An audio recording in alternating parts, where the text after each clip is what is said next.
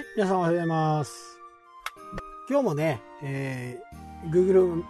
マイビジネスのことについてね、お話ししていこうと思います。えー、Google マイビジネスの評価という点で考えると、まず検索する人の位置情報と、そのお店のある位置情報が近くにないとダメということですね。なので、えー例えば私が札幌駅で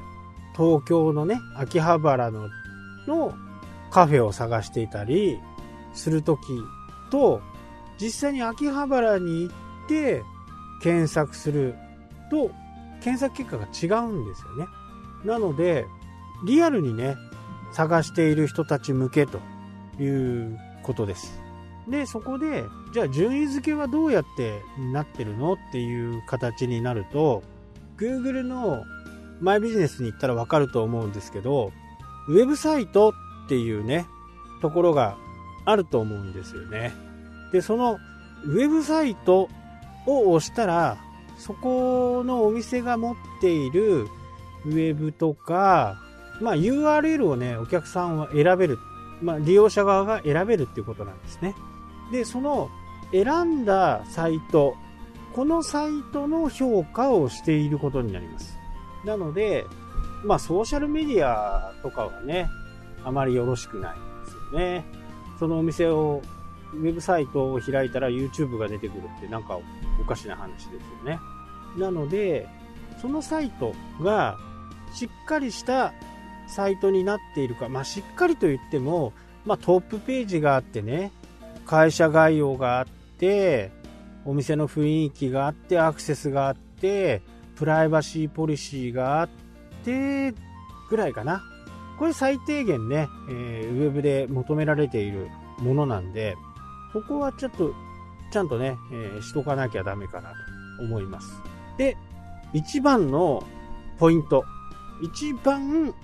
評価されるところ。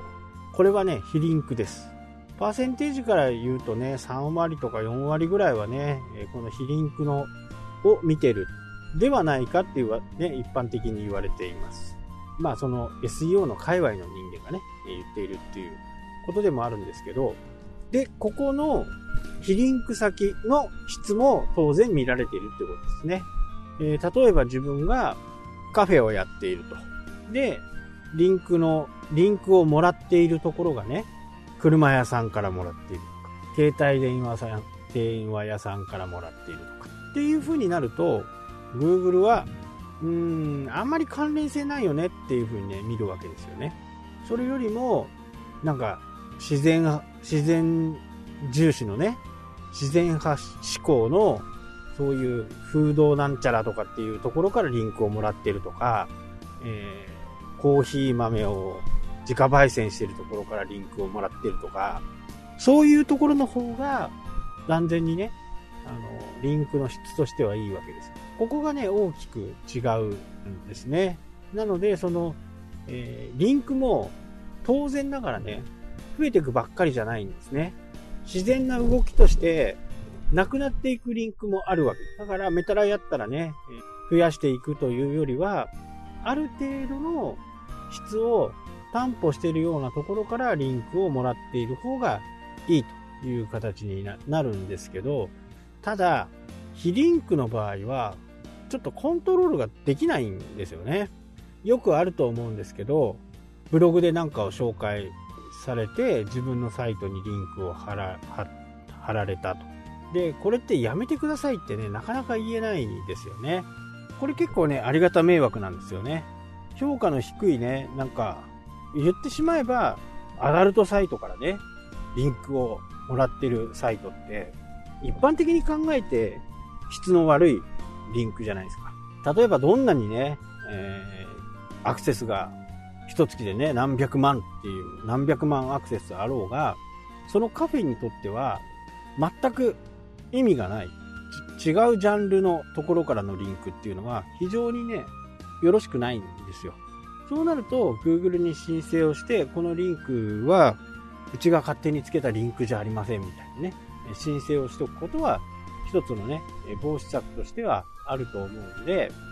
どんなところからね、リンクされているのかっていうことは、一応はね、調べといた方がいいかな。まあそういうツールもいっぱいありますけどね、しっかりどんなサイトかっていうのを判断するにはやっぱり有料のツールを使うのがいいのかなと思うんですけど、今出ている Google マップの順位の1位から10位までを調べ上げて、どのぐらい非リンクもらっているのかっていうのを調べて、それをね、定期的にやるのがいいですね。えー、月に1回とか、えー、できれば1週間に1回とか。専門家は毎日やってますしね、えー、お金を払ってね、月2万円とか払うと、まあ、自動でこうランクを、サイトをね、定期の時間にリンク先がどういう風に変化していくとかっていうのも、自動でやってくれるツールとか、まあ高いですけどね。まあそこまでいっちゃうと、まあ業者みたいになっちゃうんで、そこまでをね、え、皆さんがやる必要はないとは思うんですが、ただそのリンク、Google マイビジネスに紐付けているウェブサイトの非リンクの質で上下がね、え決まっていっていると言っても過言じゃないかな。まあ、それほど重要なのがね、えー、リンクなんでお店の評価をね、えー、数字で表していますけど、これは3.8から4.5ぐらいまでがね、良いとされています。5じゃダメなんですよ。5は不自然ですよねっていう話になりますよね。5ばっかりって、どうせやらせでしょうみたいなね、えー、感じになっちゃうんで、ある程度ばらついてた方がいい。で、3よりもある方がいいとされているんで、まあ、ここはね、もうコントロールがつかないんでね。ただ、Google 曰く、その、コメントをね、えー、してもらいましょうっていうことは言ってます。そこに対して、対価を払ったりすることは NG とされているので、気をつけてくださいね。口コミしてくれた人は10%オフにするとかね。えー、そんなことをやっているところがあると、それがね、Google の方に知られられると、まあ、ペナルティを課せられる可能性が非常に高いんで、えー、ポップとかでね、Google マイビジネス、Google の評価を、お店の評価をね、えー、してもら、してくださいとか、風にしとくぐらいだったら問題ないですね。はい、というわけでね、Google マイビジネスはね、本当に熱いし、将来的にはね、Google の今、ウェブサイトもその中で作れるようになってるんで、まあ、それだけやっとけばね、いらないかなっていうふうにね、えー、思います。まあ、ホームページとかね、ウェブサイトを作って、たまに作るんですよ。私も。たまにね。まあ、そういう人からするとね、えー、そんなことはないよ。ウェブサイトがないとダメだよっていうふうにね、思われる、言う人が多いかもしれないですけど、まあ、将来的にはそっちの方にね、どんどんシフトしていくんじゃないかな。Google の技術をどんどん駆使してね、より良い、皆さんが、